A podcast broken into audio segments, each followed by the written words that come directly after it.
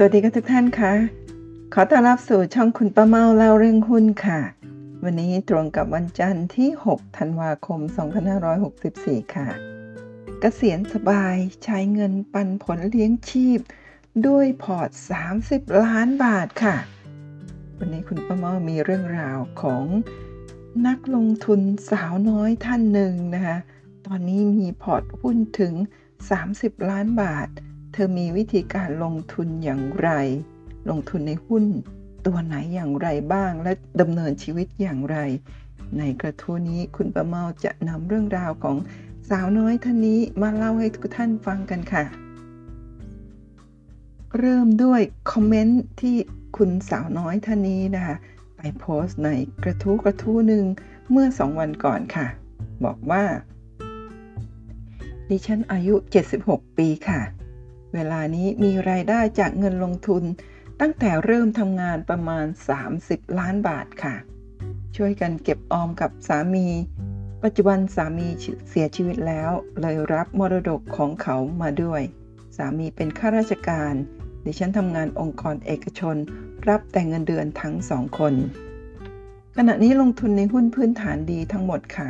โชคดีขณะนี้ลูกชายมาช่วยดูแลพอร์ตให้ เน้นรับเงินปันผลเท่านั้นค่ะบอลอพื้นฐานครอบครัวค่อนข้างดี ไม่ต้องเริ่มจากศูนย์ เพราะมีที่ดินให้ แต่ต้องมาปลูกบ้านเองนะคะสมาชิกท่านนี้ค่ะ หมายเลข 5270504 นะคะคุณประเมาพบในคอมเมนต์หนึ่งของท่านนี้นะคะว่าเดิมเนี่ย เธอเคยมีล็อกอินหลาย ชื่อนะคะก็หนึ่งในนั้นก็คือประมาณว่าชื่อสาวเหลือน้อยหรือสาวน้อยอะไรประมาณนี้นะคะซึ่งถูกทางทางพันทิปยึดไปบอกเธอบอกว่ายึดไปหลายล็อกอินเลยนะคะทีนี้คุณป้าเมาก็เลยขออนุญาตเรียกสมาชิกท่านนี้ว่าคุณสาวน้อยแล้วกันนะคะอาจจะไม่ถูกต้องทีเดียว แต่ว่าเป็นล็อกอินที่เธอถูกยึดไปแล้วนั่นเองค่ะ แล้วเธอก็มาแสดงความคิดเห็นต่อจากความคิดเห็นของเธอเมื่อสักครู่นี้นะบอกว่าลืมบอกไปมูลค่า 30 ล้านคือตามราคาตลาดค่ะ เงินลงทุนไปจริง ๆ แค่ประมาณ 26 ล้านเท่านั้น นั่นคือการลงทุนเป็นเวลาทั้งหมดประมาณ 40 กว่าปี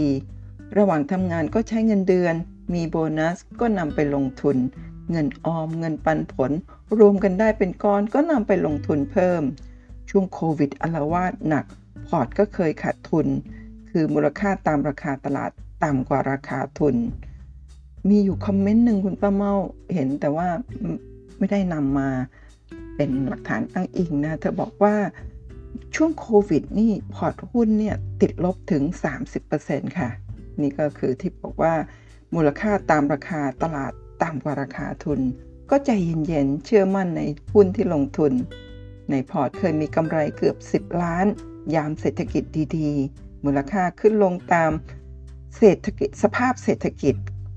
แต่ยังไงโดยรวมแล้วก็ยังดีกว่าเงินฝาก เพราะคิดง่ายๆ เดือดร้อนมีความจำเป็นต้องใช้เงินเมื่อใด หุ้นสามารถเปลี่ยนเป็นเงินสดได้ทันที เช่นเจ็บป่วยต้องเข้าโรงพยาบาล นี่ก็มาถึงกระทู้ที่คุณสาวน้อยตั้งขึ้นเอง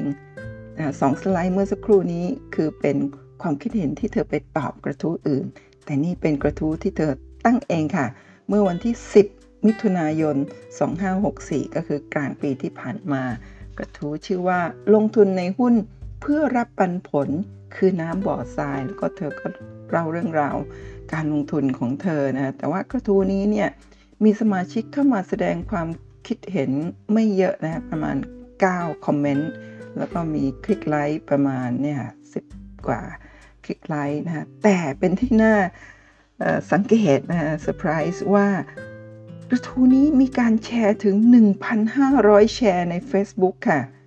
คือมีการแชร์ต่อแต่ว่าไม่ค่อยได้มีสมาชิกเข้ามาคอมเมนต์หรือเขียนตอบ หรือขอ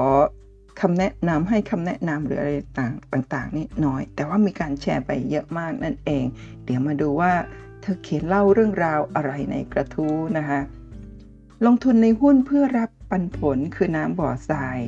ดิฉันเริ่มลงทุนในหุ้นครั้งแรกตอน Set Index อยู่ประมาณ 1,000 จุด สุดท้ายขึ้นไปถึง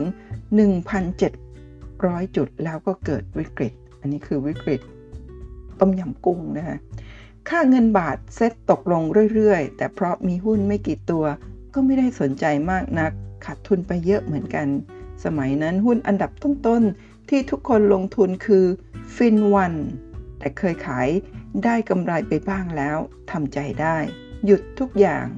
เริ่มลงทุนแบบจริงจังใหม่อีกครั้ง ตอน Set Index 300 จุด มีการศึกษาแบบจริงจังหน่อย ซื้อหนังสือข่าวหุ้นมาอ่าน เริ่มดูว่าหุ้นตัวไหนให้ปันผลกี่เปอร์เซ็นต์ค่อยๆนำเงินโบนัสมาสะสมในหุ้นพื้นฐานดีปันผลสูง เพราะไม่จำเป็นต้องลงทุนด้วยเงินจำนวนสูง กระจายความเสี่ยงไปในหุ้นเกือบทุกกลุ่ม มีขาดทุนบ้างไหม มีแน่นอน เพราะการลงทุนมีความเสี่ยง แต่ถ้าลงทุนค้าขายเอง ดิฉันคิดว่าเสี่ยงมากกว่า ต้องใช้เงินมากกว่าด้วย เมื่อเราเป็นมนุษย์เงินเดือนอยู่แล้ว แค่เอาเงินไปฝากให้มืออาชีพเขาทำน่าจะดีกว่านะขาดทุนก็ไม่มาก เท่าลงทุนเอง แต่เพราะมีงาน ประจำทำด้วย ไม่ได้มีเวลามาดูพอร์ตหุ้นทุกวัน ประมาณปลายปลายปีมักจะมีหนังสือคู่มือนักลงทุนออกมาให้ให้เราอ่าน อ้าวหุ้นที่เขาแนะนำก็มีเกือบทุกตัวแฮๆตัวละนิดตัวละหน่อยเท่านั้นผ่านมา 40 ปีวันนี้ดิฉันสามารถกินอยู่คือนะ SMR อะไรประมาณอย่างนั้น ด้วยเงินปันผลอย่างเดียวเท่านั้น ยังคงแนะนำให้มนุษย์เงินเดือน เก็บเงินออมไว้ในหุ้นพื้นฐานดีปันผลสูง มากกว่าฝากในธนาคาร หรือพันธบัตรรัฐบาล แม้จะมั่นคงไม่มีความเสี่ยงเลย แต่ค่าของเงินที่ตกลงทุกวันเทียบไม่ได้กับดอกเบี้ยที่ได้รับในแต่ละปี ข้อเตือนใจก็คือ อย่างกถามโบรกเกอร์ก็ได้หากอยากเปลี่ยนตัวบ้าง อันนี้ข้อเตือนใจที่บอกว่าอย่างงกนี่คุณประเมาไม่แน่ใจ แต่จริงๆ แล้วอยากจะ แปลว่า อย่าโลภนะคะเพราะว่าคำว่าอย่างงกในการลงทุนคุณประเมาไม่ไม่ค่อยได้ยิน ขออนุญาตแปลเป็นว่า อย่าโลภนั่นเองนะคะถ้าผิดพลาดก็ขออภัยค่ะและนั่นก็คือทั้งหมดในเรื่องราวที่คุณสาวน้อยกล่าวไว้ในกระทู้นั่นเองนะคะ ทีนี้มาดูความคิดเห็นจากสมาชิกกันค่ะ ความคิดเห็นที่ 1 แนะนำสักตัวเจ้าค่ะ นะคะ แล้วก็คุณเจ้าของกระทู้คุณสาวน้อยก็มาตอบว่า ดิฉันลงทุนในหุ้นเกือบทุกกลุ่มค่ะ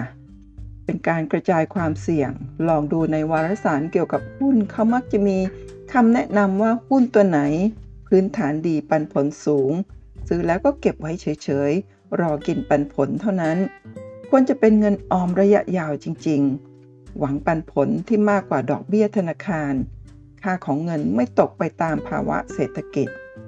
ตัวอย่างที่แนะนำเพื่อนๆเสมอคือ CPF ดิฉันเริ่มซื้อเมื่อมันเพิ่งเข้าตลาด มั่นใจว่าบริษัทมั่นคงแน่นอน ปันผลวันโน้น 5%ราคาพา 5 บาท ไม่เคยสนใจดูอีกเลย หลายวันก่อนลูกบอก 40 บาท หลายวันก่อนนั่นคือเดือนมิถุนายน แต่วันนี้เดือนพฤศจิกายน ราคาหุ้น CPF อยู่ที่ 24 บาท เข้มๆ 24 บาทปลายๆนะคะหลายวันก่อนลูกบอก 40 บาท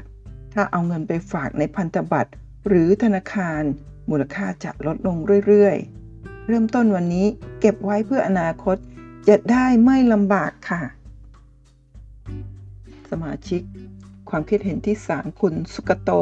สุขหานังนะคะ บอกว่า ผมหวังไว้เหมือนกันครับว่าอีก 20 ปีจะมีโอกาสตั้งกระทู้แบบนี้ ผมก็ใช้ตลาดหุ้นเก็บเงินออมเหมือนกัน ถ้าไม่โชคร้ายก็จะก็น่าจะมีรายได้จากปันผลใช้จ่ายเพียงพอ โดยไม่เดือดร้อน แถมหุ้นเป็นมรดกให้ลูกๆต่อไป เห็นด้วยครับว่าลงทุนแบบอื่นคงไม่ทันเงินเฟ้อ คุณสาวน้อยก็มาตอบว่า ดิฉันยกพอร์ตไปให้ลูกแล้ว อยากได้อะไรก็ขอลูกค่ะ แล้วคุณสุขโตสุขฐานังนะคะก็มาตอบว่า อีกไม่นานผมก็จะยกพอร์ตให้ลูกๆเหมือนกันครับนะมีสมาชิกท่านนี้นะคะคุณผู้ถือหุ้นรายใหญ่เข้ามา ตอบคุณสุขโตบอกว่า สวัสดีครับพ่อ อันนี้เป็นสีสันในห้องสินธรนะคะคือคุณสุขโตบอกว่า ผมจะยกพอร์ตให้ลูกๆเหมือนกัน คุณพูดหุ้นถัวหุ้นรายใหญ่ก็เข้ามาสวัสดีครับพ่อนั่นเองค่ะ ความคิดเห็นที่ 4 บอกว่า มีการเติมเงินเพื่อเก็บหุ้นเพิ่มบ้างหรือเปล่าครับ หลังจากที่เริ่มลงทุนจริงจัง ตลอดเวลาที่ผ่านมาจนถึงปัจจุบัน คร่าวๆ เงินต้นนี้ลงไปเท่าไหร่ครับ และปันผลที่เลี้ยงตัวได้คร่าวๆ ประมาณเท่าไหร่ และณปัจจุบันยังเติมเงินเพื่อเก็บหุ้นไหมครับ หรือ ไม่ซื้อเพิ่มแล้วกินแต่ปันผลอย่างเดียว สิ่งที่หลายคนอยากทราบคือ ทนถือมาหลายสิบปีหุ้นผันผวนทำให้ถอดใจบ้างไหม เพราะการถือเพื่อปันผล มันค่อนข้างใช้เวลาส่วนใหญ่จะทำยาก ยิ่งทุนไม่เยอะกว่าจะก้าวผ่านมักถอดใจก่อน ถ้าสะดวกให้รายละเอียดเพิ่มเติม จะขอบคุณมาก ๆ ครับ ผมก็กำลังปั้นพอร์ตปันผลอยู่เหมือนกัน แล้วคุณสามน้อยก็เข้ามาตอบมีข้อมูลเพิ่มเติมที่น่าสนใจมาก ๆ เดี๋ยวคุณป้าเมาขออนุญาตนำมาขยายใส่ลงในสไลด์ ให้อ่านง่าย ๆ ดังนี้นะคะ ดิฉันอาจจะโชคดีที่ลงทุนจริงจังตอนเซ็ต300 เก็บสะสมทีละนิดหน่อย เพราะยังทำงานมีเงินเดือน สะสมกัน 3 คน ดิฉัน สามีและลูกสาวใช้พอร์ตเดียวกัน ดิฉันเป็นเจ้าของพอร์ต เพื่อความสะดวกทำบัญชีเรียบร้อย ถึงเวลาได้ปันผลก็ของใครก็โอนเข้าบัญชีของเขา รวมทั้งภาษีคืนด้วย ดิฉันเป็นนักลงทุนตัวจริงค่ะ สะสมหุ้นตลอดเวลา 40 ปี ไม่เรียกว่าพอร์ตใหญ่เพราะไม่ค่อยมีการซื้อขายจำไม่ได้แล้วว่าหยุดซื้อเมื่อไหร่ เพราะถ้ามีปันผลเหลือจากค่าใช้จ่าย ก็ซื้อเติมไปหุ้นกระจายความเสี่ยงไปเกือบทุกกลุ่ม บางตัวก็ขาดทุน แต่เพราะเป็นหลักพันเท่านั้น ขายไปก็เสียดาย อย่างช่อง 3ขาดทุนอยู่หลายปี วันนี้ก็ยังถืออยู่ทุนอยู่ประมาณ 23 ล้าน เจ้าของ 3 คนค่ะ วันนี้สามีและลูกสาวเสียชีวิตแล้ว เลยได้มรดก อันนี้คุณป้าเมาอยากจะเดาว่าจากข้อความตรงนี้นะคะ ทุนอยู่ประมาณ 23 ล้านเนี่ย อืม ไม่แน่ใจว่าเป็นของช่อง 3 ทั้งหมด BEC หรือเปล่านะคืออจากสไลด์ต้นๆนี่เจ้าของกระทู้คุณสาวน้อยบอกว่า พอร์ตหุ้นเนี่ยมีทุนทั้งหมด 26 ล้าน ถ้าทุนอยู่ประมาณ 23 ล้านนี่เป็นของช่อง 3 หรือ BEC นี่ ก็แปลว่าเหลืออีก 3 ล้านนี่กระจายไปหุ้นอื่น ๆนะคะ อาจจะไม่น่าเป็นไปได้ แต่ถ้าเป็นไปได้นี่ถือว่า มาถึงวันนี้น่าจะขาดทุนเยอะนะคะ เพราะว่าช่อง 3 นี่ราคาลงมาจาก 8-90 บาท เคยอยู่ไปลงไปที่ 2-3 บาทเมื่อช่วงวิกฤตโควิด แล้วก็ตอนนี้กลับมาประมาณ 13-14 บาทนะคะ แต่ว่าการที่คุณสาวน้อยเนี่ยลงทุนในหุ้นช่อง 3 เยอะเนี่ย เนื่องจากว่าในอดีตช่อง 3 นี่เป็นหุ้นที่ จ่ายเงินปันผลสูงมาก ๆ ต่อเนื่องมาหลายหลายปีเลยค่ะ นับ 10 10 ปีนะคะ ก็มีช่วงมีการประมูลคลื่นทีวีดิจิตอลหลังจากนั้นช่อง 3 ก็ราคาดิ่งลงจาก 8-90 บาทจนมาถึงทุกวันนี้นั่นเอง เอาเป็นว่าขอให้ไม่ใช่เป็นหุ้นของช่อง 3 ทั้ง 23 ล้านนะคะ คงหมายถึงทุนรวมณนะตอนนั้นนะคะ ทุนอยู่ประมาณ 23 ล้าน เจ้าของ 3 คนค่ะ วันนี้สามีและลูกสาวเสียชีวิตแล้ว เลยได้มรดกของเขาเป็นหุ้นที่ร่วมลงทุนด้วยกัน ขออภัยค่ะ เสียชีวิตแล้วเลยได้มรดกของเขา เป็นหุ้นที่ร่วมลงทุนด้วยกันจำไม่ได้แล้วตอนวิกฤตเป็นยังไง มันผ่านมาหลายสิบปี น่าจะเป็นตอนที่เขาเปลี่ยนระบบทีวี หุ้นร่วงระเนระนาด ไม่ได้ขายเลยเพราะลืมดู แต่เพราะถือแบบกระจายความเสี่ยง ปล่อยไปเลยทั้ง Advance และ InTouch ก็ยังถืออยู่ ขาดทุนเยอะ แต่เขาจ่ายปันผล ลงทุนเริ่มแรกแค่หลักแสนเท่านั้น หลักแสนก็คือ น่าจะเป็นหุ้น Advance InTouch หรือเปล่าไม่แน่ใจนะเธอจะเขียนไม่ได้ใส่รายละเอียดเข้าไปเยอะมาก แล้วก็ต้องเดานะคะ ได้ปันผลเท่าไหร่จำไม่ได้ค่ะ เพราะจะดูตอนเสียภาษีปีละครั้งเท่านั้น แต่ได้ภาษีคืนปีละประมาณ 2 0 0แสนกว่าบาทค่ะ ถ้าได้ภาษีคืน 2 0 0แสนกว่าบาทนี่เดี๋ยวคุณประมอขออนุญาตคำนวณดูว่าเธอจะได้เงินปันผลเดือนละปีละเท่าไหร่นะคะปกติเนี่ยเราจะได้เครดิตภาษีคืนนี่ประมาณ 20ถึง30%ของเงินปันผลที่เราได้รับ เอาเป็นว่า ธอได้รับคืน 25%แล้วกันนะคะ2 0 0 0 0 0คือ 25%เพราะฉะนั้น 100%ของเงินปันผลที่เธอได้รับต่อปีก็คือ 1 ล้านบาท เพราะฉะนั้นเดาว่าพอร์ตหุ้น 30 ล้านของเธอนะคะได้เงินปันผลปีละ 1 ล้านบาท จริงๆ ควรจะได้เยอะกว่านี้ แต่เธอไม่ได้เยอะ เพราะว่าหุ้นหลาย ๆ ตัวเนี่ยอาจจะติดดอยเพราะเธอบอกว่าขาดทุนติดดอยแล้วก็ เวลาติดดอยเนี่ยเปอร์เซ็นต์ปันผลอัตราเนี่ยก็อาจจะไม่สูงหรือบางตัวเนี่ยไม่ได้เงินปันผลด้วย ถ้าซื้อมานานแล้วบางตัวผลประกอบการไม่ดีเธอก็ทิ้งไว้แบบนั้นไม่ได้ทำอะไรกับพอร์ต บางตัวไม่ได้เงินปันผล เหมือนกับคุณป้าเมาหลายๆตัว ก็ถือมาเป็น 10 ปีก็ไม่ได้ปันผลนั่นเองค่ะ ตอนนี้มีลูกชายมาอยู่ด้วย ยกพอร์ตให้เขาดูแลไปเลย เห็นเขาซื้อเติมบ้างเหมือนกัน แล้วก็มีเทรดบ้าง แต่ก็เป็นแบบ conservative มาก ดูแล้วดูอีกกว่าจะซื้อ ตอนนี้เขาบอกปันผลปีที่แล้วลดไปประมาณ 30%อันนี้ก็จริงค่ะ เพราะว่าปีที่แล้วก็คือปี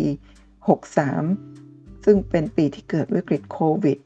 หลายบริษัทเนี่ยผลประกอบการเนี่ยขาดทุนบ้างกำไรน้อยลงบ้าง ก็เลยมีการจ่ายปันผลน้อยลง โดยรวมแล้วก็น่าจะลดไปประมาณ 30%ตามนั้นจริง ๆ แล้วก็โชคดีนะคะมีลูกชายมาดูแลให้ แล้วก็ไม่ได้ลงทุนด้วยความโลภก็ใช้วิธี conservative นะคะก็ซื้อบ้างเล็กๆ น้อยๆ แล้วก็หลักๆ ก็ถือถือหุ้นไว้รับเงินปันผลมิฉะนั้นถ้าสมมติว่าลงทุนด้วยความโลภนำพอร์ตหุ้นที่คุณแม่ยกให้ 30 ล้าน มาซื้อขายสไตล์อยาก เร็วๆก็อาจจะถ้าไม่ศึกษาดีๆนะมีโอกาสที่จะสูญเสีย แล้วก็พอร์ตหุ้นก็จะเสียหายได้นั่นเองค่ะ มาต่อกันที่ความคิดเห็นของเธอที่เขียนเล่าเพิ่มเติมนะคะว่า อ่านหนังสือที่เขาแนะนำให้ซื้อหุ้นปันผลตัวไหน ในแต่ละกลุ่ม เราก็มีแล้วเกือบทั้งนั้น นี่คือคู่มือนักลงทุนแบบคนแก่ ไม่คิดอะไรมาก คิดแค่ ค่าของเงินไม่ตกไปตามภาวะเศรษฐกิจเท่านั้น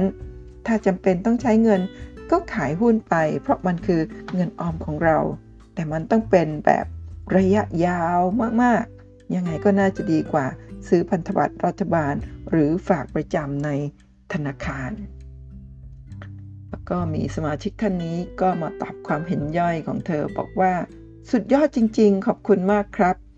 สมาชิกท่านนี้คุณขึ้นซื้อลงขายความคิดเห็นที่ 5 บอกว่า ตอนเซ็ต300 แพ้ยากครับ ตอนนี้เซ็ตพันหเกินพื้นฐานไปเยอะมาก รวยยากใครจะสะสม ผมว่า 1,200 จุดกำลังดี แถวนั้นแพ้ยาก มีสมาชิกท่านนี้ก็มาถามในความคิดเห็นย่อยบอกว่า แต่ถ้าตัวที่ยังแลกกาดอยู่ยังพอได้ไหมครับ ก็ยังไม่มีสมาชิกมาตอบนะคะ ความคิดเห็นที่ 6 บอกว่าคุณท่านชายในสายหมอก ขอบคุณสำหรับแรงบันดาลใจดีๆ นะครับ ความคิดเห็นที่ 7 บอกว่า มันช้าไม่ทันใจสู้ T-Fex ไม่ได้ ก็บอกว่าที่คุณสาวน้อยลงทุนมา 40 ปีเงิน 30 ล้านแบบนี้เนี่ย ช้าไม่ทันใจสู้ T-Fex ไม่ได้ แต่ T-Fex เนี่ยก็เสี่ยงมาก นะคะ ท่านอาจจะทำให้เงิน 30 ล้านนี่หายไปในเวลาไม่กี่วัน ลงทุนช้าๆ ชัวร์ๆ ได้เงินปันผลมาเลี้ยงชีพตอนวัยเกษียณนี่ปลอดภัยที่สุดแล้วค่ะสำหรับสววัยเกษียณ และคนที่คิดจะเก็บสะสมเงินเพื่อวัยเกษียณที่ดีนั่นเองนะคะ ความคิดเห็นที่ 8 ค่ะ คุณซูเปอร์แมน 2007 บอกว่ามอส ปลอดภัยเลยมอสก็คือ margin of safety นะคะมีส่วนต่างความปลอดภัยเยอะ ยอดเยี่ยมมาก ๆ ครับ ความคิดเห็นที่ 9 นี่เป็นความคิดเห็นสุดท้ายของกระทู้นี้นะคะมีสมาชิกก็มาแสดงความคิดเห็นไม่มาก แต่มีการแชร์ไปเยอะมาก ความคิดเห็นนี้บอกว่า ผมทำควบคู่กันครับ คือซื้อประกันบำนาญทุกเดือนเดือนละเล่ม ทำแค่น้อยๆ ให้พอได้บำนาญมาใช้กินใช้อยู่ทุกเดือน สร้างกระแสเงินสดให้มีทุกเดือนก่อน เพื่อใช้จ่ายพื้นฐานของชีวิต เสมือนบำนาญทุกเดือนของข้าราชการ และเงินส่วนที่เหลือก็เอาไปลงทุน จะลงทุนกองทุนรวมปันผล ลงทุนซื้อหุ้นปันผล ซื้ออสังหาปล่อยเช่า ลงทุนนั่นนี่ เพื่อให้ได้ผลตอบแทนที่ดีกว่า ถึงแม้ความเสี่ยงสูง ปันผล มากบ้าง น้อยบ้าง คนเช่ามีบ้าง ไม่มีบ้าง แต่ผมยังมีเงินเดือนกินข้าวทุกเดือนจากประกันบำนาญที่ทำรายเดือนเดือนละเล่มครับนั่นก็คือทั้งหมดของกระทู้ของคุณสาวน้อยนะคะลงทุนในหุ้นเพื่อรับปันผล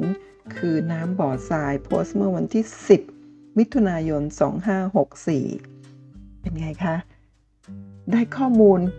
ได้วิธีการลงทุนได้รับฟังเรื่องราวของเธอ ถ้าท่านรู้สึกว่ายังไม่สะใจอยากจะรู้ข้อมูลเยอะมากขึ้นเกี่ยวกับเธอ คุณประเมาจัดให้ค่ะ ก็มาดูคอมเมนต์ของคุณสาวน้อยผ่านกระทู้สมาชิกท่านอื่นๆ ว่าเธอได้เขียนนะคะคอมเมนต์เกี่ยวกับเรื่องราวการลงทุนของเธอ เพิ่มเติมจากกระทู้ของเธอในช่วงเวลาต่างๆ ไว้ว่าอย่างไรบ้าง เมื่อเดือนพฤษภาคมปีนี้ค่ะวันที่ 11 ก่อนที่เธอจะตั้งกระทู้เธอก็เข้าไปคอมเมนต์ในกระทู้กระทู้หนึ่งบอกว่าตอบกระทู้หนึ่งนะบอกว่าก่อนอื่นน่าจะทำบัญชีครัวเรือนว่าปัจจุบันมีค่าใช้จ่ายเดือนละเท่าไหร่ ครอบครัวเราเป็นมนุษย์เงินเดือน รายได้กับรายจ่ายแทบจะเรียกว่า เดือนชนเดือน อเริ่มจะมีฐานะบ้าง ก็มีลูก โชคดีดิฉันทำงานธนาคาร ยังมีโบนัสปีละสองครั้ง นั่นคือเงินเก็บใช้จ่ายกันอย่างประหยัด บ้านไม่ต้องเช่า มีการผ่อนรถยนต์หนึ่งครั้ง ลูกโตเป็นวัยรุ่นต้องปลูกบ้านใหม่ กู้เงินธนาคารอีกครั้งเพื่อปลูกบ้าน ผ่อนอยู่ไม่นานโชคดีมีมรดกจากบุพการี มาใช้ช่วยใช้หนี้ให้ เริ่มจะได้ใช้โบนัสเป็นเงินเก็บ ลองลงทุนซื้อหุ้นครั้งแรกด้วยเงินประมาณ 40,000 บาท เก็บไว้เฉยๆ รอปันผลอย่างเดียว ลองซื้อขายดูบ้าง มักจะขาดทุนบรกเกอร์เสนอให้ซื้อหุ้น TVO เพิ่งเข้าตลาด หุ้น TVO ก็คือหุ้นน้ำมันตราอางุ่นนั่นเองค่ะ ราคาพา 10 บาทจำนวน 200 หุ้น เหตุการณ์นี้เมื่อ 40 ปีที่แล้ว เริ่มศึกษาการลงทุนในหุ้นมากขึ้น สรุปมีกูรูแนะนำให้ออมเงินในหุ้นพื้นฐานดี ปันผลสูง ดิฉันลองทำตาม ก็ลองผิดลองถูกอยู่หลายปี แต่เฉลี่ยแล้วได้มากกว่าเสีย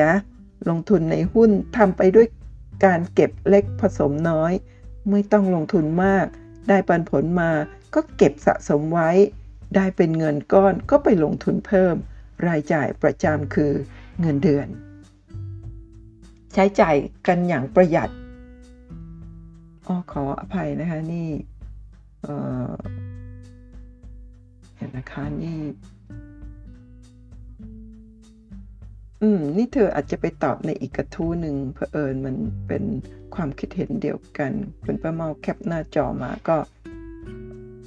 ก็อาจจะจำไม่ได้ เดี๋ยวขออนุญาตอ่านไปเลยแล้วกันนะคะ ก็เป็นวันที่เดียวกันด้วย ข้อความอาจจะใช้คล้ายๆ กันแต่มีเพิ่มเติมค่ะ ใช้จ่ายกันอย่างประหยัดไม่เคยไปเที่ยวต่างประเทศ ลูกอยู่โรงเรียนใกล้บ้าน ติดรถพ่อแม่ไปรับไปส่ง ทั้งบ้านมีรถยนต์คันเดียว สามารถส่งลูกเรียนมหาวิทยาลัยเอกชนได้ แต่ต้องใช้รถบริการสาธารณะ ลงทุนในหุ้นดีอยู่อย่าง ค่าของเงินไม่ตกไปตามเวลา 40 ปีผ่านไป TVO มูลค่าหุ้นหุ้นละ 30.75 บาท เวลานี้มีหลายหมื่นหุ้น ค่อยๆ ทยอยซื้อค่ะ ให้เงินปันผลประมาณ 5%จ่ายปีละ 2 ครั้ง ซื้อหุ้น CPF หุ้นละ 5 บาท เมื่อ 30 ปีที่แล้วเช่นเดียวกัน ไม่เคยซื้อขายเลย ให้ปันผลปีละ 2 ครั้งเช่นกัน วันนี้ราคาหุ้นละ 29 บาท 25 วันนี้คือเมื่อเดือนพฤษภาคม แต่เดือนพฤศจิกายนก็ประมาณเกือบเกือบ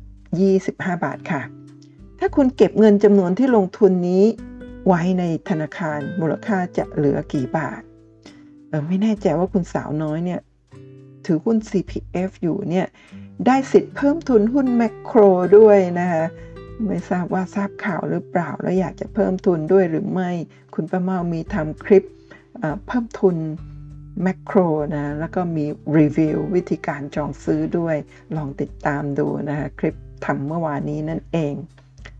อ๋อค่ะ ลงทุนในหุ้นต้องใจเย็นๆ เป็นเงินเย็นค่ะ วันนี้อายุ 75 ปีกินอยู่คือโดยเงินปันผลค่ะ มีหุ้นปันผลสูงหลาย 10 ตัว เรียกว่ากระจายความเสี่ยง ทุกวันนี้ยังโอเค มูลค่าลดไปบ้าง พร้อมทั้งปันผลก็หายไปด้วย แต่ก็ยังพอใช้เป็น passive income อยู่กับลูกสองคน ลูกไม่ได้ทำงานมีหน้าที่ดูแลแม่ผู้ชรา พาไปพบแพทย์ตามนัด และบริการทุกอย่างที่จำเป็น โชคดีนะคะ มีลูกชายที่กตัญญูดูแลคุณแม่ในวัยชราค่ะมีอีกคอมเมนต์หนึ่งในอีกกระทู้หนึ่งนะ เมื่อวันที่ 12 มิถุนายนปีนี้ เธอเขียนว่า อ่านกระทู้แล้วย้อนมาดูตัวเรา ดิฉันอายุ 76 ปีกเกษียณเมื่อ 16 ปีที่แล้ว จบปริญญาตรี เงินเดือนขั้นต้น 1,200 บาททำงานจนเกษียณ ในสถาบันการเงินที่มั่นคงมาก ตอนเกษียณเงินเดือนแค่ 40,000 บาท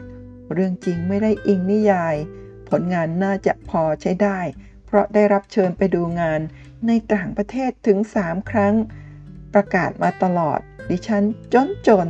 ทั้งครอบครัวสามีก็รับราชการ ตอนเกษียณอยู่ในระดับ 10 เงินเดือนยังไม่ถึงเลขหลัก 6 เลย แต่เพราะรู้ว่าจนก็เลยอดออมและอยู่อย่างพอเพียง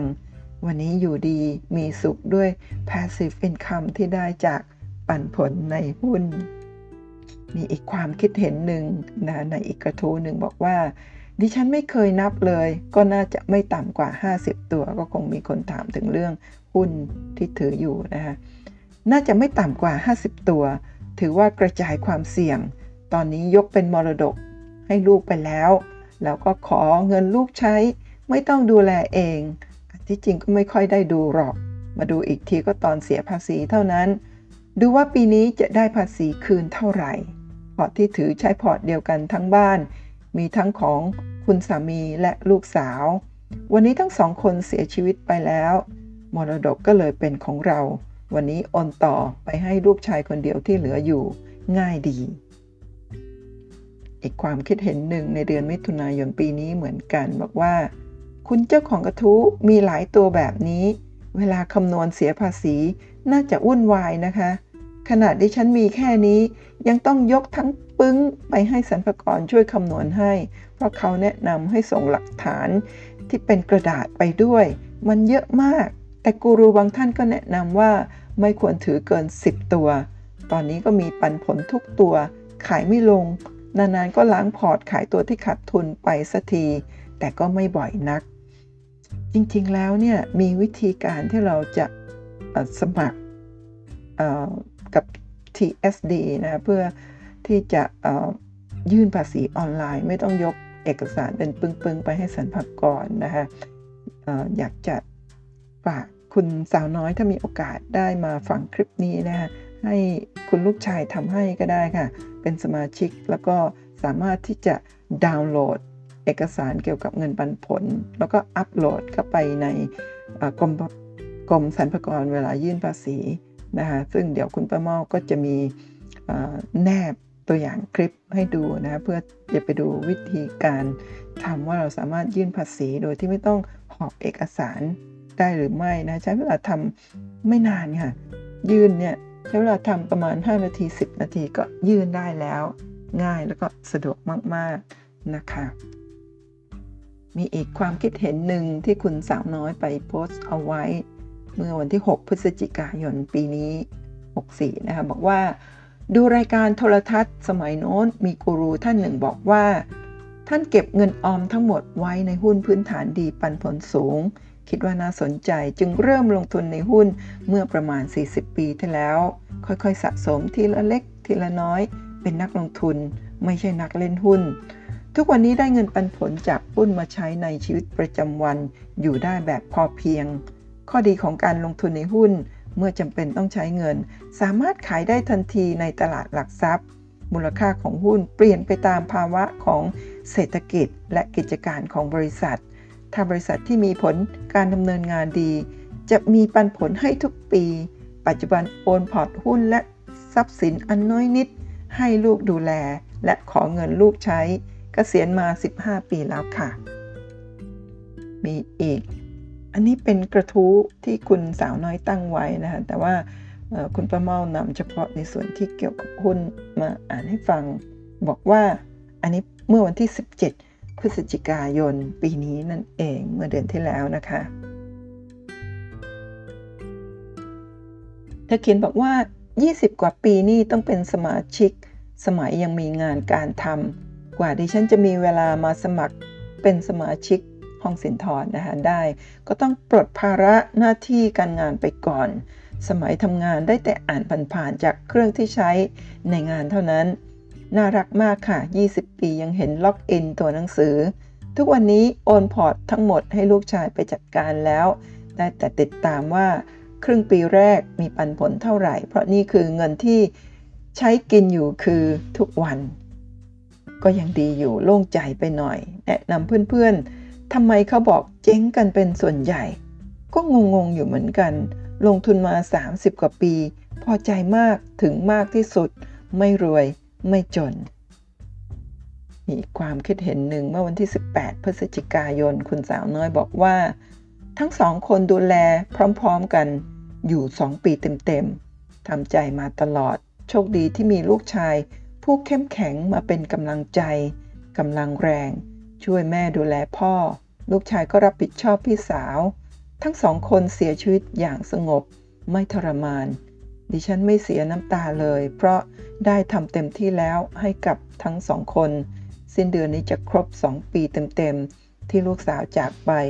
เขาคงไปสบาย เพราะทั้งสองคนเราไม่เคยมาเข้าฝันเลย หรือเราจะหลับสนิทเอง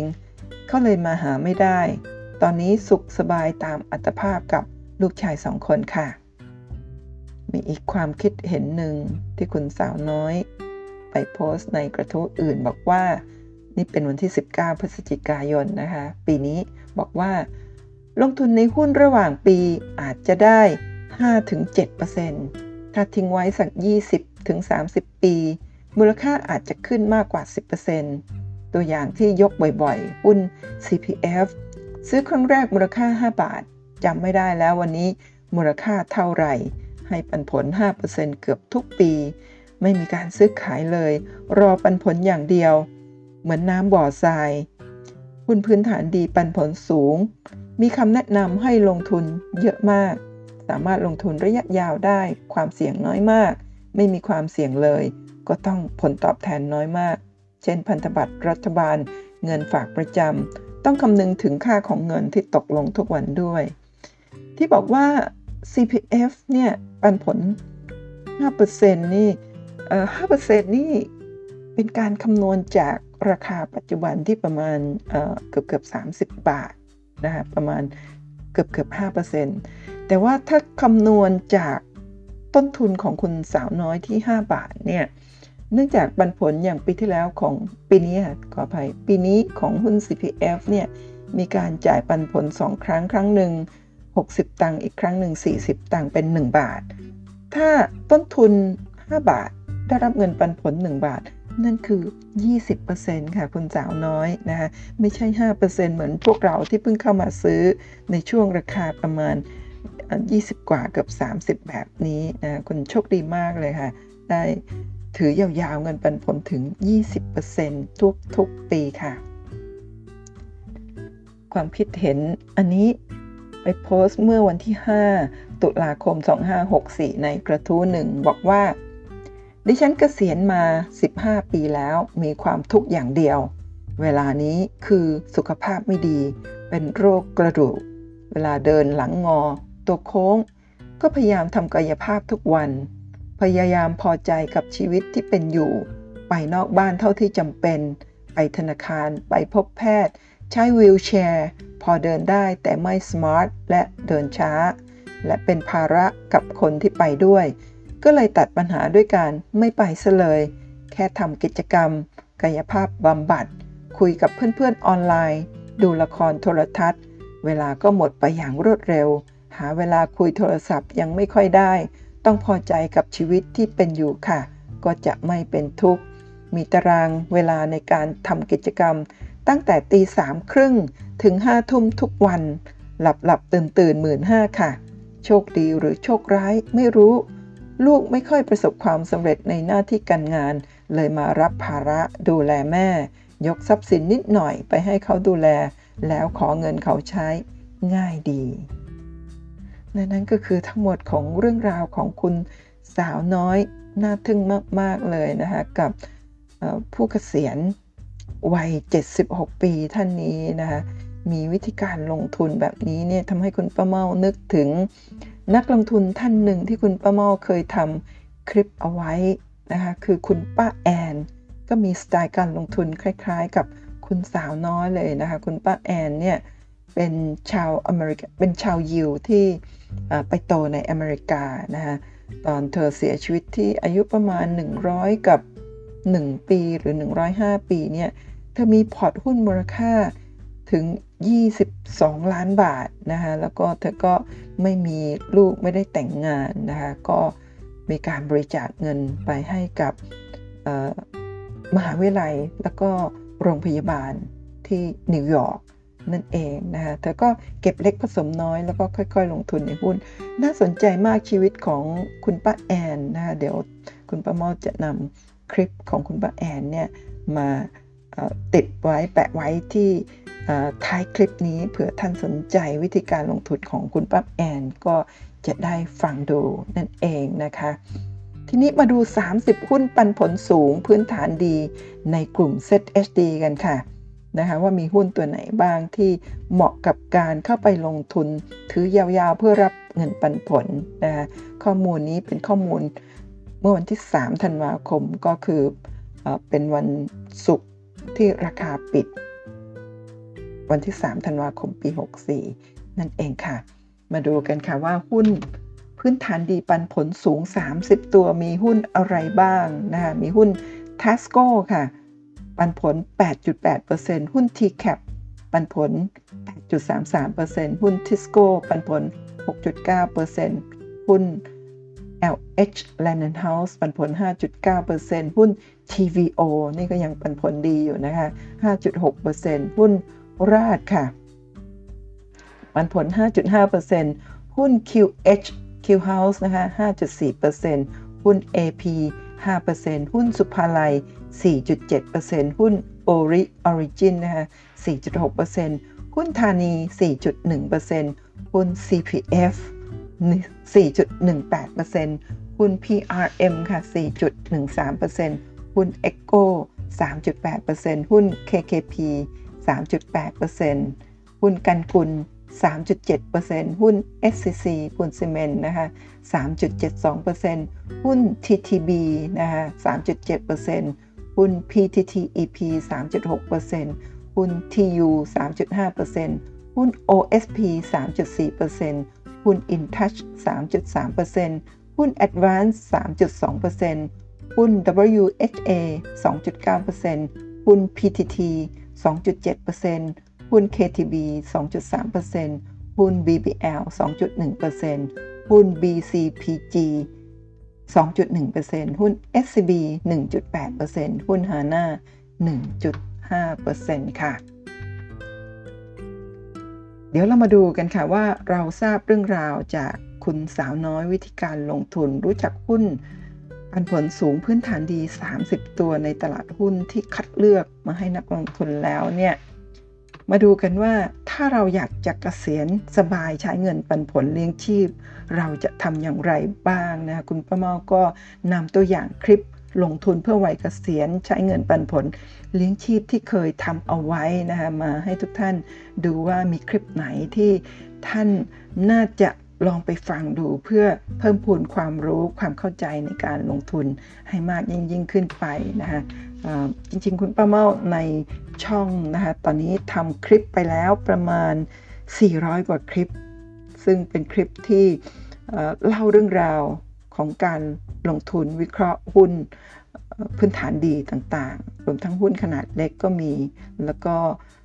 ข้อคิดเตือนใจของการลงทุนต่างๆ เยอะแยะมากมาย แต่ในที่นี้สำหรับท่านที่กำลังคิดจะวางแผนเกษียณ หรือท่านที่เกษียณแล้วไม่ทราบว่าจะนำเงินมาลงทุนในหุ้นอย่างไร เพราะไม่มีความรู้นะคะวันนี้ค่ะ นี่เป็นหนึ่งในตัวอย่างคลิปที่คุณประเมาทำไว้คือ ปันผลมาเวลาหลับนะคะเป็นการอัปเดต ZHD ก็คือหุ้นปันผลเมื่อสักครู่นี้ 30 ตัวนะคะแล้วก็แม่นอนหลับก็รับเงินปันผลได้นะคะคลิปนี้โพสต์ไปเมื่อวันที่ 8 ตุลาคม 2021 ปีนี้นั่นเองเมื่อ 2-3 เดือนที่แล้วนะคะมีผู้ชมไปแล้ว 33,000 กว่าวิว ก็ลองไปฟังดูนะคะมีอีกคลิปหนึ่งค่ะ 30 หุ้นปันผลสูงนะคะเตรียมตัวรวย ด้วยหุ้นปันผลสูงใกล้ขึ้นเครื่องหมาย XD ในกลุ่ม ZHD 30 ตัว โพสต์ไปเมื่อต้นปีนี้ค่ะ 27 กุมภาพันธ์ 2021 นะมีผู้ชมไปแล้ว 70,000 กว่ารายนะก็ในแต่ละคลิปเนี่ยคุณประเมาก็มีการนะวิเคราะห์ทั้งธุรกิจแล้วก็ต้องเปิดกราฟให้ดูแล้วก็แนะนำให้ข้อคิดคำคม เตือนใจในการลงทุนด้วยนะ ลองไปฟังหลาย ๆ คลิปดู เพราะว่าแต่ละคลิปเนี่ยบางครั้งนึกถึงเรื่องอะไรได้ก็พูดเสริมเข้าไป อาจจะไม่เหมือนกันทุก ๆ คลิปนั่นเองนะคะ แล้วก็มีคลิปหนึ่งค่ะก้าวหุ้นปันผล จ่ายเงินปันผลทุกไตรมาสนะคะ สูงสุด 14%จ่ายปีละ 4 ครั้ง เปิดงบ 2 กราฟ วิเคราะห์เจาะลึกธุรกิจและแนวโน้มราคาค่ะ คลิปนี้คุณประเมาโพสต์ไป เมื่อวันที่ 7 มิถุนายน 2021 ก็ 5 เดือนที่แล้ว มีผู้ชมไปแล้ว 120,000 กว่าราย ถ้าท่านชอบหุ้นที่มีปันผลทุกๆ ไตรมาสก็ลองเข้าไปฟังคลิปนี้ดูนะไม่ 9 ตัวนี้น่าจะน่าจะไม่ซ้ำกับหุ้นในกลุ่ม ZHD นะคะแต่ว่าหุ้นในกลุ่ม ZHD เนี่ย หลาย ๆ ตัวเป็นหุ้นพื้นฐานดีที่อาจจะ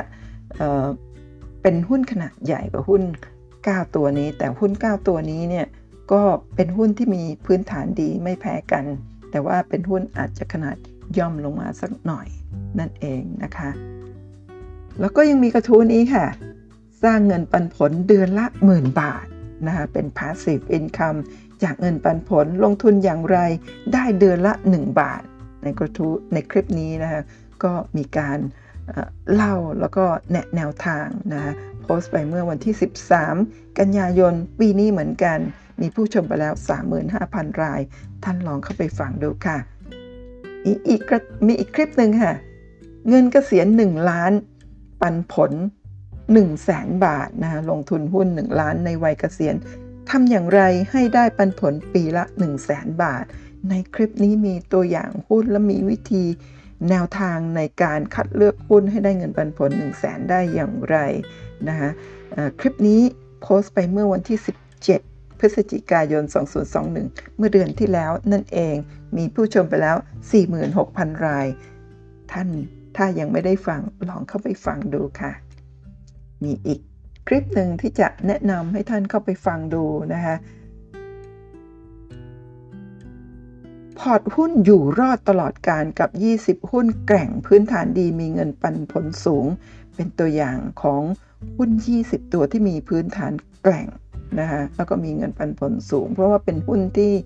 พื้นฐานแกร่งอยู่รอดตลอดการ เพราะว่าเป็นหุ้นที่เป็นปัจจัยสีที่เราจะต้องกินใช้อยู่กับธุรกิจต่างๆ เหล่านี้นั้นโอกาสที่จะล้มหายตายจากนี่ อาจจะมีเปอร์เซ็นต์น้อยกว่าหุ้นตัวอื่น มี 20 ตัว ให้ท่านเลือกนำไปทำการบ้านต่อ ศึกษามั่นใจแล้ว จึงค่อยคัดเลือกว่าจะลงทุนในหุ้นตัวไหนดี คลิปนี้คุณประเมาแบ่งเป็น 2 ตอนนะคะ เพราะว่า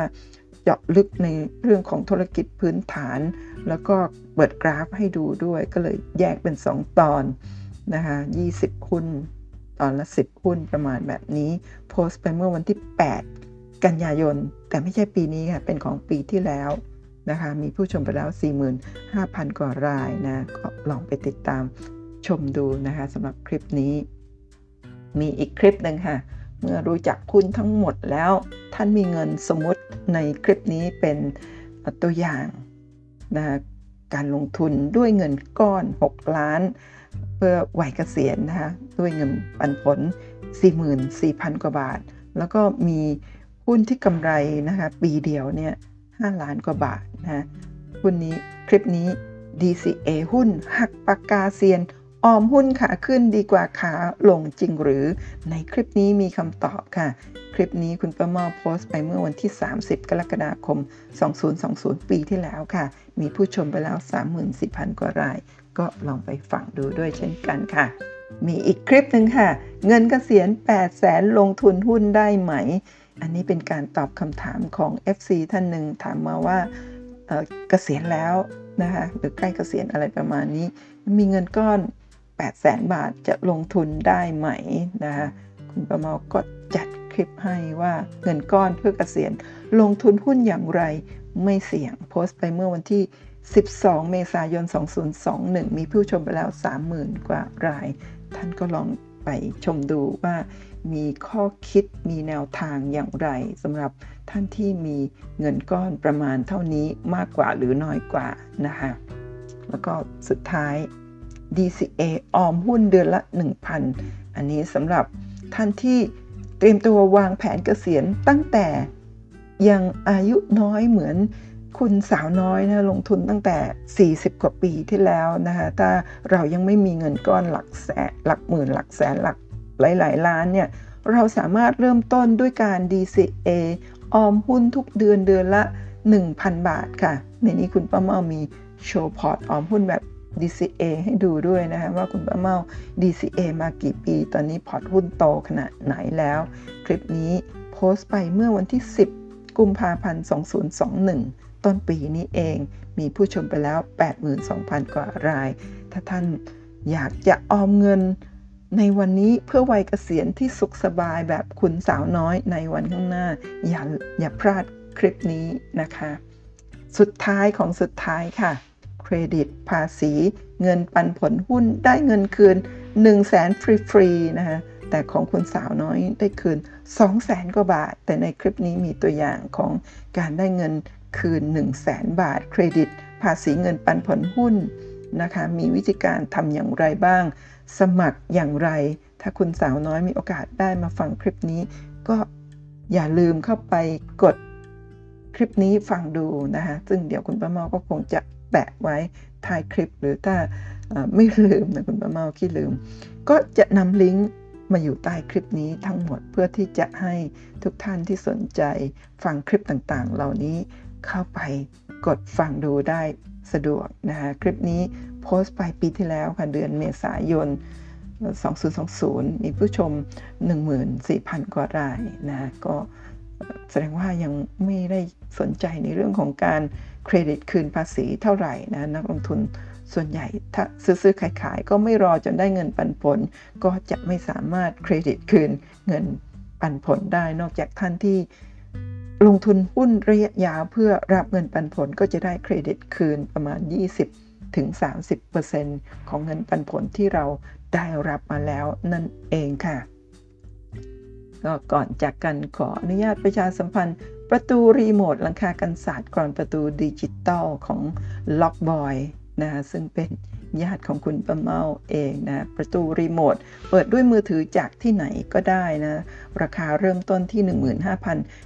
15,900 บาท ตอนนี้ฟรีเซนเซอร์กันหนีบและอุปกรณ์ ต่อ Wi-Fi เปิดประตูจากมือถือได้ มีบริการผ่อน 0% 3 เดือนด้วยค่ะ ประกันคอยล์บอกมอเตอร์ 4 ปี แผงวงจรและอุปกรณ์อีก 1 ปีนะท่านสามารถหารายละเอียดสอบถามได้ที่ Facebook Fanpage แล้วก็ Line ชื่อ Lockboy นะลอง add friend ไปเพื่อสอบถามรายละเอียดการบริการได้ค่ะ คำเตือนค่ะ การลงทุนมีความเสี่ยงผู้ลงทุนควรศึกษาข้อมูลก่อนตัดสินใจลงทุนกันนะคะ ทุกท่าน และหวังว่าคลิปนี้จะเป็นประโยชน์นะคะสำหรับท่านที่กำลังวางแผนเกษียณ ท่านที่เกษียณแล้ว ท่านที่เพิ่งเริ่มต้นออมเงินนะคะ ก็คุณประเมาเชื่อว่าจะเป็นประโยชน์มาก ๆ ถ้าท่านลงทุนแบบค่อยๆเป็นค่อยๆไป แล้วก็เลือกหุ้นพื้นฐานดี หุ้นที่อยู่ในเซ็ต HD ที่จ่ายเงินปันผลสูงเซ็ต50 ที่เป็นหุ้นขนาดใหญ่ 50 ตัว หรือเซ็ตร้อยที่มีพื้นฐานดีขนาดใหญ่ร้อยตัว ก็ความเสี่ยงก็จะน้อยลง แต่วิธีการลดความเสี่ยงอีกขั้นหนึ่งก็คือการไม่นำเงินทั้งหมดใส่เข้าไปเข้ามาในตลาดหุ้นตูมเดียวนะ ท่านใช้วิธีวิธี DCA ค่อยๆออม นำเงินเนี่ยแบ่งมาออมทุกๆ เดือน เช่น ท่านมี 1 ล้านบาท แทนที่จะซื้อทีเดียว 1 ล้าน ท่านก็ทยอยแบ่งเป็นเดือนละเดือนละแสน หรือเดือนละ 50,000 โดยกระจายหุ้นไป 10 ตัวหรืออะไรก็แล้วแต่แต่ในคลิปต่างๆที่แนะนำมาข้างต้นเนี่ยมีเล่ารายละเอียดทุกขั้นตอนในการลงทุนว่าต้องทำอย่างไรบ้างนะคะ ขอขอบคุณทุกท่านที่กดติดตามกด subscribe ไลค์แชร์ช่องคุณประเมา ซึ่งท่านสามารถติดตามได้ผ่านช่องทาง YouTube และ Podcast คุณประเมาเล่าเรื่องหุ้นค่ะ ขอให้ทุกท่านโชคดีในการลงทุนกเกษียณอย่างมั่งคั่ง และมั่นคงด้วยค่ะ พบกันใหม่คลิปหน้านะคะ สวัสดีค่ะ